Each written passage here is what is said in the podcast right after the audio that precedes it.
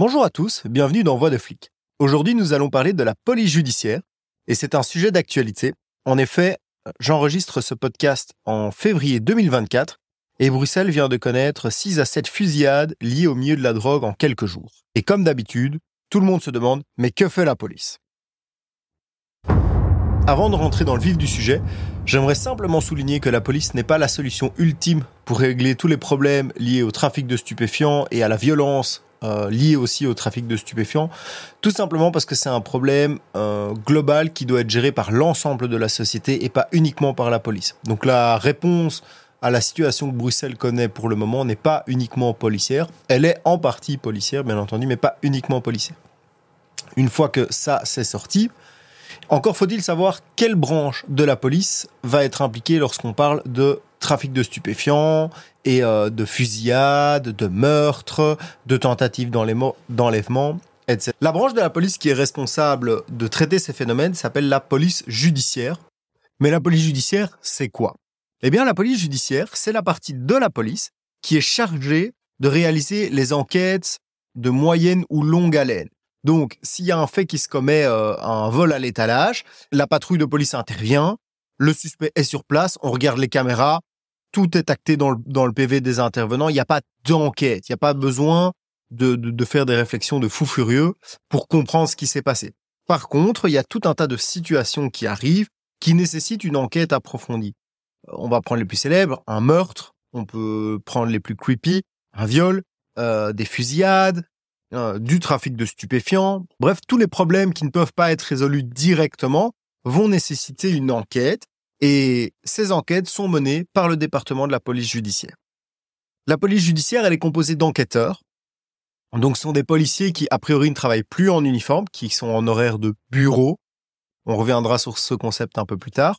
Et donc, ces policiers en horaire de bureau, eux, le matin, ils arrivent et ils ont des dossiers à traiter. Prenons un cas classique, un meurtre. Il y a eu un meurtre cette nuit. Le matin, un enquêteur arrive, il va prendre connaissance du dossier, s'il n'est pas remonté pendant la nuit pour aller sur place. Et là, il va mettre en place toute une série de mesures pour essayer de trouver l'assassin. Ça peut être un relevé des bornes téléphoniques. Donc, on va regarder les pylônes téléphoniques et les GSM qui ont été activés. Enfin, il y a tout un tas de méthodes et d'enquêtes qui sont disponibles pour l'enquêteur. Je ne vais pas rentrer dans les détails des méthodes d'enquête parce que c'est quelque chose qui est quand même relativement sensible. Je vais uniquement parler de ce qui est connu en source ouverte. Donc, le rôle de la police judiciaire et des enquêteurs, c'est d'amener des suspects devant le tribunal afin qu'ils soient jugés pour les crimes qu'ils ont commis. Dans le trafic de stupéfiants, comme on peut le voir à Bruxelles à l'heure d'aujourd'hui, l'approche, elle est surtout axée sur le vendeur. Donc, on ne criminalise pas l'acheteur, ou en tout cas très peu. Donc, on va chercher à déterminer le vendeur, qui livre le vendeur, ce qu'on appelle un grossiste, et alors qui est le distributeur. Donc, c'est celui qui livre les grossistes. En général, ça, c'est la personne qui a le contact avec l'étranger. Donc, ça arrive par le port d'Anvers, notamment. C'est réceptionné par une première personne qui va fournir des grossistes locaux. Les grossistes locaux vont fournir des points de deal. Et les dealers, donc vraiment la toute dernière échelle du paysage, eux, ils vont vendre aux clients. L'enquêteur, pour contrer ça, qu'est-ce qu'il va faire ? Il va faire des observations du point de vente, voir qui vend. Il va essayer de voir quand le point de vente est réapprovisionné par le grossiste, donc il vient déposer la marchandise. Et là, il va essayer de trouver où est stockée cette marchandise. En général, les dealers ne stockent jamais rien chez eux parce qu'en Belgique, il y a une loi qui permet quand on trouve des stupéfiants sur quelqu'un de faire une perquisition là où il est domicilié. Donc évidemment, les dealers sont pas stupides, il n'y a pas de marchandises chez eux ou très très peu, ils ont ce qu'on appelle une nourrice. Ouais, une nourrice, vous avez bien entendu. Et cette nourrice, en fait, va s'occuper des stupéfiants. Généralement, elle sera pas trop connue des services de police. Et on lui enverra un petit message, viens réapprovisionner le plan, ramène de la marchandise, etc., etc. Donc les enquêteurs vont observer ça. S'ils ont la chance d'avoir des numéros de téléphone, ils peuvent faire des écoutes téléphoniques. Alors, tout ce que je vous explique là est bien connu du milieu des stupéfiants. Il faut vous imaginer que les points de deal, c'est des startups, en fait. Et les gars sont hyper réactifs. Ils ont des politiques de communication envers leurs clients. Ils leur envoient des messages avec les promos. Ils les tiennent au courant. Et en fait, ils s'adaptent très, très, très, très rapidement à la menace policière. Ce qui fait que en matière de lutte de stupéfiants, on a souvent un petit coup de retard par rapport à eux, parce que on va attaquer un point de deal d'une certaine façon. Les gars vont vite comprendre comment on a fait et ils vont faire en sorte que ce ne soit plus possible. Donc ici, je vous révèle pas les secrets des dieux, loin de là. N'importe quel enquêteur dans une brigade de stup connaît tout ça et les dealers qu'on arrête le connaissent aussi très très bien. Donc une fois que l'enquêteur a mis en place une stratégie, enfin quand je dis l'enquêteur, c'est l'enquêteur et ses collègues, parce que évidemment on n'est pas tout seul sur un dossier stup comme ça, enfin ça dépend, mais voilà. Donc une fois que l'enquêteur a mis au point sa stratégie, il va essayer d'arrêter les gens. Une fois qu'il les a arrêtés, il va monter un dossier de preuves pour les présenter devant le juge d'instruction et essayer de les faire condamner pour ça. Voilà. Je vais m'arrêter ici sur la partie police judiciaire parce que c'est pas l'objet de cette vidéo. Je voulais juste vous expliquer comment ça fonctionne pour que vous sachiez de quoi on parle. Il y a un gros souci au jour d'aujourd'hui en Belgique, c'est que la police judiciaire relativement à l'agonie. Il faut savoir qu'il y a deux types de police judiciaire, une police locale et une police fédérale. Alors, la répartition des missions est assez claire. La police fédérale s'occupe de tout ce qui est gros. Donc, s'il y a des connexions à l'étranger, s'il y a des connexions qui dépassent le territoire d'une zone de police, donc, imaginons un policier local qui est enquêteur au sein d'une zone de police locale. Lui, il va se concentrer normalement sur des enquêtes locales, donc des choses qui touchent sa zone de police. Donc, si prenons Paul Bru, par exemple, police de Bruxelles, c'est Bruxelles-Capitale, XL, Nederverenbeek, Laken. Si c'est sur l'ensemble de la région capitale, donc disons qu'ils ont un dossier à Saint-Gilles, ils vont peut-être le faire, priorité aux dossiers locaux, mais ils vont peut-être aller jusqu'à Saint-Gilles, qui n'est pas sur leur zone de police, mais qui est juste à côté. Mais par contre, a priori, des dossiers sur Verviers, Anvers ou quoi, ben, ils vont un peu y réfléchir, parce que ça, c'est plus pour la police fédérale. Ok, donc la police fédérale, elle est structurée de façon déconcentrée. Il y a une police judiciaire fédérale par arrondissement judiciaire. Bruxelles, Anvers, Charleroi, Nivelles, Mons, si je ne dis pas de bêtises. Ces polices judiciaires fédérales, elles sont organisées en directions. Et donc, il y a des directions pour contrer l'ensemble des fléaux criminels qu'on rencontre en Belgique. Donc, c'est-à-dire, bah, par exemple, prenons celle de Bruxelles que je connais le mieux. La direction 9, la DR9, elle fait tout ce qui est stupéfiant. La DR3, elle fait tout ce qui est antiterroriste. La DR4, elle fait tout ce qui est criminalité économique et sociale. Et dans ces directions, il va y avoir entre 20 et 100 enquêteurs qui sont disponibles pour faire des dossiers fédéraux. Au niveau des polices locales, là, vous allez avoir plus ou moins la même organisation, c'est-à-dire que vous allez avoir des sections. Évidemment, les sections ne seront pas aussi complètes. Les polices locales n'ont pas les moyens de couvrir l'ensemble des phénomènes criminels et d'avoir des gens qui travaillent à temps plein sur chaque phénomène criminel. Prenons par exemple la section ECOFIN, donc économique et financière. Vous n'allez pas avoir 20 à 40 personnes qui vont travailler sur des dossiers économiques et financiers au sein d'une police judiciaire locale. Le vrai problème de la police judiciaire à l'heure actuelle, c'est qu'elle n'intéresse pas grand monde. Au niveau fédéral, le pouvoir politique a désinvesti dans les polices judiciaires fédérales. Donc, ils ont un manque de moyens, alors que ce soit en termes d'effectifs. Donc, il n'y a pas d'argent pour embaucher des enquêteurs, grosso modo. Le cadre actuel, qui est basé sur des normes KUL, des années, je pense, 70 ou 80, n'est évidemment plus du tout à l'ordre du jour. Donc, qu'est-ce que c'est un cadre et des normes ? C'est, on va vous dire, pour gérer le problème des stupéfiants à Bruxelles, il faut 60 enquêteurs à la DR9, donc à la police judiciaire fédérale de Bruxelles. Donc, à l'époque, on estimait que 60 enquêteurs pouvaient faire le travail nécessaire au niveau de l'arrondissement de Bruxelles. Évidemment, c'était dans les années 80 qu'on a mis ces normes. La population a presque doublé. Le trafic de stupéfiants s'est légèrement développé. On est à l'ère des réseaux sociaux. Donc, les méthodes d'enquête sont beaucoup plus techniques qu'à l'époque. À l'époque, dans les années 80, on faisait des observations dans des voitures. Aujourd'hui, on fait des écoutes téléphoniques, des piratages à distance. On n'est pas du tout dans le même type d'enquête.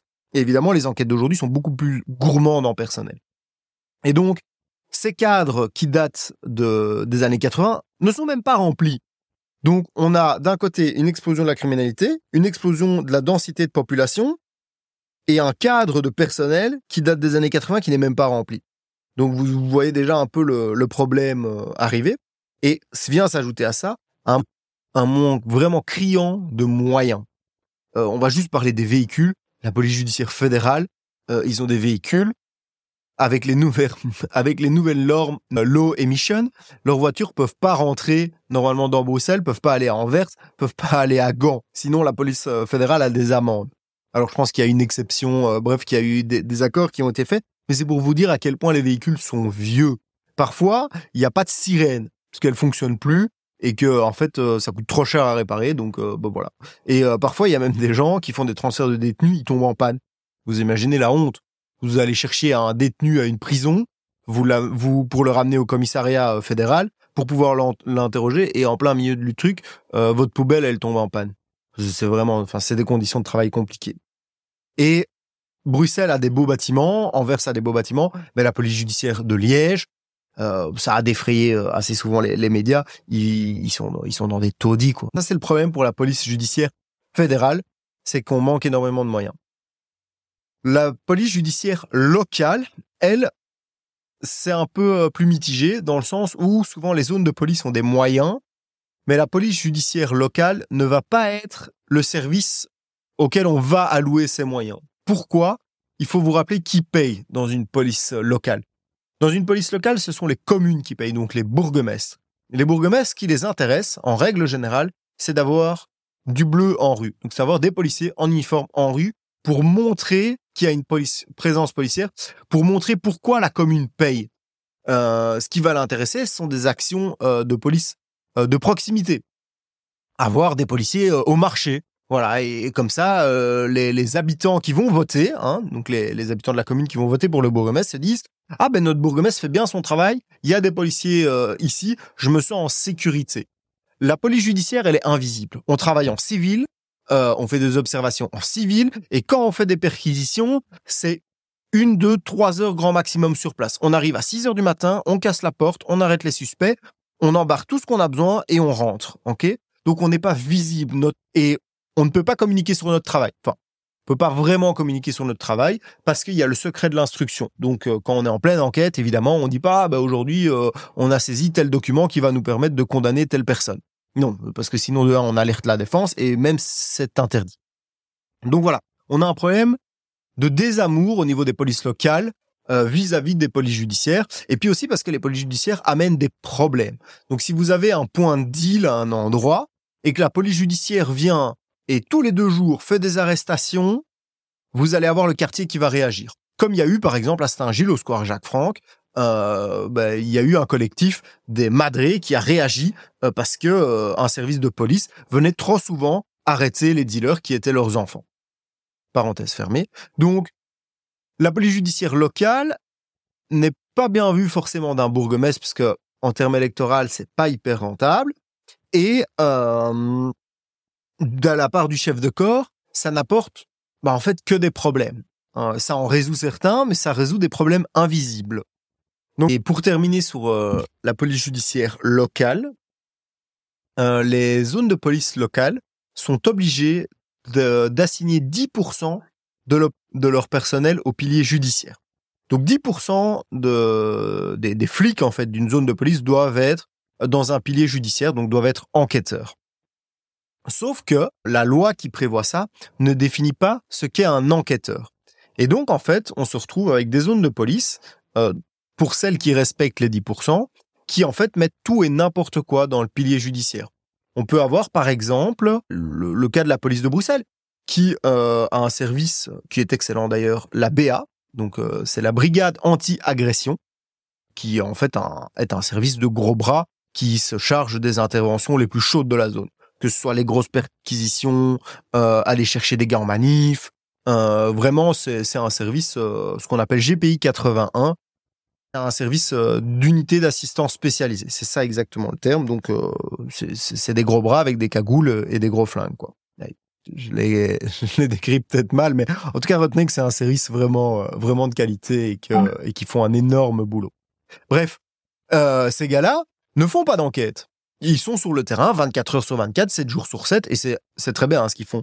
Mais au sens de il faut 10% de votre personnel dans un service d'enquête, bah évidemment, c'est une escroquerie de mettre ces gens là-dedans, parce que c'est pas des enquêteurs, ils font pas d'écoute téléphonique, ils font des observations, ceci dit, donc ils ont quand même un tout petit pôle d'enquête, mais c'est 10% de leur temps. Et on va avoir 80 ou 100 équivalents temps plein qui vont se retrouver dans le pôle judiciaire et qui vont prendre en fait de la place d'enquêteurs. Et donc en fait, on se retrouve au niveau des polices locales avec un manque de capacité d'enquête énorme parce qu'évidemment, les zones de police préfèrent diminuer le nombre d'enquêteurs parce que c'est pas quelque chose qui est important à leurs yeux.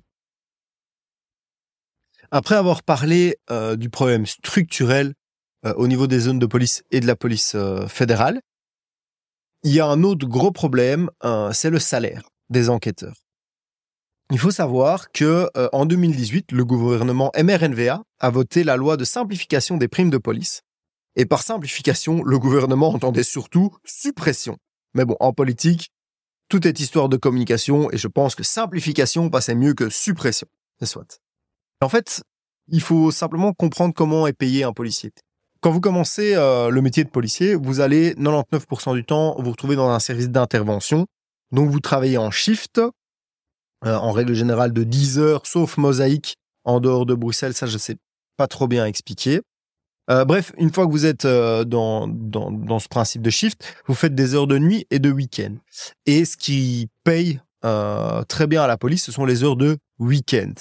Grosso modo, retenez qu'après 5 ans, à l'intervention, vous allez avoir un salaire fixe de plus ou moins 2 100 euros et que vos primes au niveau des heures de week-end, en tout cas sur Bruxelles, ça va tourner aux alentours de 500-600 euros par mois, grosso modo. Donc, vous allez gagner 2600-2700 euros. Après ça, vous pouvez avoir des primes de langue, etc. Mais je ne vais pas rentrer dans les primes de langue. Donc, vous gagnez 2600 euros. Ça fait 5 ans que vous êtes à l'intervention. Et vous, du coup, vous ne travaillez par contre que 3 à 4 jours semaine. Hein. Vous ne venez pas 5 fois semaine parce que vous faites des chiffres de 10 heures. Et là, vous vous dites, bon, bah, il faudrait que je fasse quelque chose d'autre de ma carrière. Je suis chaud d'aller à la recherche locale, donc à la police judiciaire. Et là, vous vous renseignez, ah, bah, si je vais à la police judiciaire, qu'est-ce que je vais gagner? Eh ben, dans l'ancienne mouture, vous alliez à la police judiciaire, donc vous passiez des examens, vous étiez pris, et donc vos conditions de travail changeaient. Vous veniez 5 jours semaine, mais vous ne prestiez que 7h36, donc des journées normales. Vous devez arriver entre 7h et 9h au commissariat, et vous partez après. C'est un peu différent si vous êtes dans une section stup, ou une section, par exemple, tout ce qui est renseignements généraux. Là, vous faites plus des week-ends et des heures de nuit, mais l'idée est quand même la même, c'est que vous venez beaucoup plus souvent que quand vous n'étiez à l'intervention. Parce que vous travaillez moins d'heures à chaque fois. Et en fait, vous allez faire beaucoup moins de week-end parce que c'est un travail du lundi au vendredi.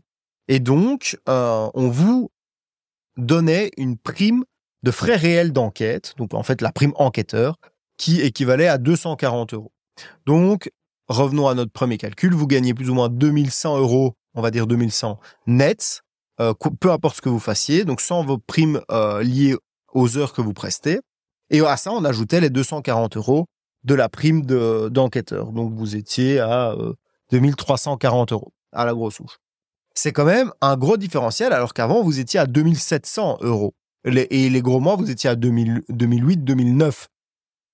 Et là, vous vous retrouvez qu'à 2340 euros, sans possibilité de faire des heures de week-end, parce que les zones ne l'acceptent pas, et la police fédérale, c'est encore pire, tout simplement parce qu'il faut vous les payer, et donc ils préfèrent que vous veniez travailler du lundi au vendredi, là où ça leur coûte moins cher. On peut les comprendre. Hein. Et en fait, le gouvernement, en 2018, a dit « la prime, c'est fini ». Et donc, en fait, si vous devenez enquêteur, vous gagnez juste votre salaire fixe.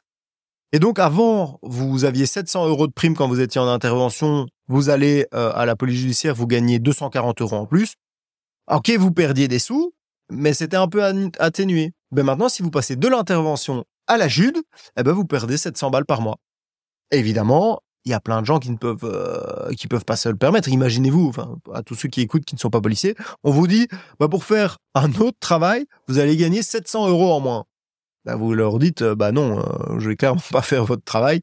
Non merci, je vais rester faire ce que je veux. Et donc, en fait, c'est ça qu'on observe à l'heure actuelle. C'est qu'en fait, quand les polices judiciaires ouvrent des places, disent « voilà, j'ai besoin de 4 personnes pour telle section », il y a 2 ou 3 personnes qui postulent. Et en général, c'est les gars qui, soit les passionnés, et qui se disent « ok, bon, tant pis, je vais perdre des sous, mais voilà, c'est ce que je veux faire, c'est mon idéal, etc. » Donc, vous avez les idéalistes. Et puis, vous avez les... C'est horrible ce que je veux dire, mais les mous du gland, quoi. Ceux qui se disent « oh, bah finalement, un horaire bien tranquille, où je dois pas trop travailler, je vais aller à la jude, et ok, je vais moins gagner, mais on me demandera beaucoup moins, je devrais pas remonter le week-end, je devrais pas faire de nuit. » Et donc, en fait, c'est des profils qui sont pas hyper intéressants pour des polices judiciaires, évidemment. Et donc, voilà. Donc ça, c'est un gros, gros, gros problème. C'est qu'aujourd'hui, la police judiciaire n'est pas du tout attrayante. Et bien pire que ça encore, à travail d'enquêteur égal, la police judiciaire fédérale est désavantagée par rapport à la police judiciaire locale pour 2 raisons. De un, en police judiciaire locale, il y a moyen de faire des week-ends. Est-ce que le travail est très chouette à faire en week-end ? Pas forcément, mais vous pouvez quand même gagner des sous, donc en général, ça compense. À la police judiciaire fédérale, travailler le week-end, enfin, j'ai des potes qui y arrivent, mais faut vraiment s'accrocher. Et surtout, vous avez le droit à la prime d'engagement en police locale. Donc, c'est-à-dire si vous signez auprès de la police locale en disant « je m'engage à rester 7 ans au sein de votre zone de police », vous gagnez 100 ou 120 euros en plus par mois. Là où à la police fédérale, ce n'est pas possible. Donc, pour faire le même boulot à la police locale, vous allez gagner 120 euros de plus qu'à la police fédérale. Donc, évidemment, la police fédérale a encore plus de difficultés de recruter par rapport aux zones de police locales. Donc, pour conclure, l'idée de ce podcast, c'était de vous donner des éléments supplémentaires pour comprendre les problèmes de la police judiciaire en Belgique à l'heure actuelle. L'actualité met en lumière la police judiciaire et la police de manière générale. Et parfois, les citoyens ont du mal à comprendre pourquoi est-ce qu'on n'arrive pas à endiguer un phénomène. Ici, on parle de la drogue. Donc, évidemment, le phénomène de la drogue est beaucoup plus large que ce que j'ai expliqué dans le podcast. Mais c'est juste pour vous expliquer pourquoi, à l'heure actuelle, nos institutions et surtout l'institution policière n'est pas capable de gérer et d'apporter une réponse la plus optimale possible. Alors attention, ici je tiens tout de suite à souligner que le travail réalisé par les collègues au sein des polices judiciaires locales et fédérales est titanesque et exceptionnel. Ils se battent avec des moyens dérisoires, ils écopent la mer avec un seau, quoi.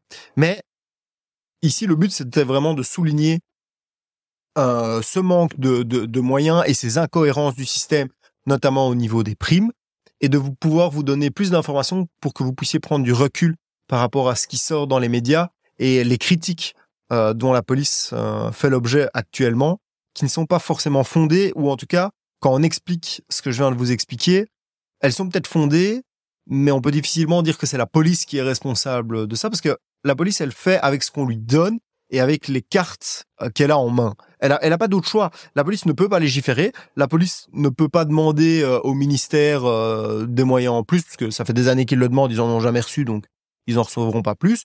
Et il faut, s'il vous plaît, absolument se méfier des effets d'annonce. La ministre de l'Intérieur et d'autres politiciens adorent, dès qu'il se passe quelque chose, on va renforcer la police judiciaire fédérale, on va leur donner 50 enquêteurs. Non, c'est faux. De un, parce que je sais pas où ils vont les trouver, les 50 enquêteurs. Rien que pour les raisons salariales dont je vous ai parlé, personne va vouloir venir. Et engager des nouveaux, c'est pas une solution. De un, parce qu'on a un gros problème au niveau du recrutement. Et de deux, engager un gars qui vient de rentrer pour faire du travail de police judiciaire, bonne chance. Le gars, on va lui dire, vas-y, fais une écoute. Comment on fait une écoute ? Qui est-ce que je dois constater ? On va lui parler de méthodes particulières de recherche. Donc ça, c'est quelque chose qui est dans le code d'instruction criminelle et c'est la législation qui encadre les méthodes de police judiciaire. C'est hyper complexe, c'est beaucoup d'administratifs. Bref, quelqu'un qui vient de rentrer ne sait pas gérer ça. C'est impossible. Et donc, il faut vraiment se méfier des effets d'annonce. On va renforcer, on va faire ci. C'est du blabla politique. Alors, je leur jette pas la pierre, c'est leur métier de faire ce genre d'annonce. On peut discuter sur ça. Mais voilà, c'est juste pour que vous puissiez bien comprendre les enjeux et les problèmes liés à la police judiciaire en Belgique. Je vous souhaite une excellente journée et on se retrouve bientôt.